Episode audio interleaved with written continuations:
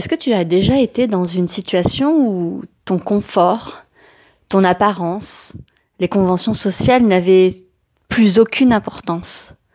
Une situation où tu te retrouvais face euh, au danger, à la mort, à la maladie, à, toutes ces choses qui, qui font peur tant qu'on n'y est pas confronté et euh, qui permettent de te révéler, de trouver qui tu es, de d'aller voir vraiment au plus profond de toi euh, si cet instinct de survie il est là, si tu as envie de de continuer.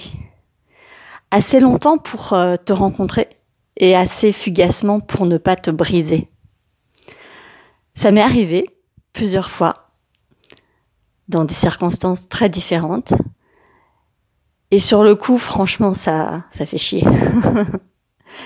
Mais en fait, euh, à ces, ces moments-là, je les remercie parce que ils m'ont appris beaucoup sur moi-même, sur ce que j'étais capable de faire, et euh, m'ont permis aussi de de m'aimer à des moments où le monde extérieur me disait que je n'étais pas vraiment aimable.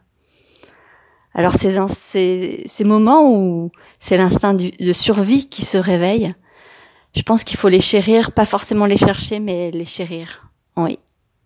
Ciao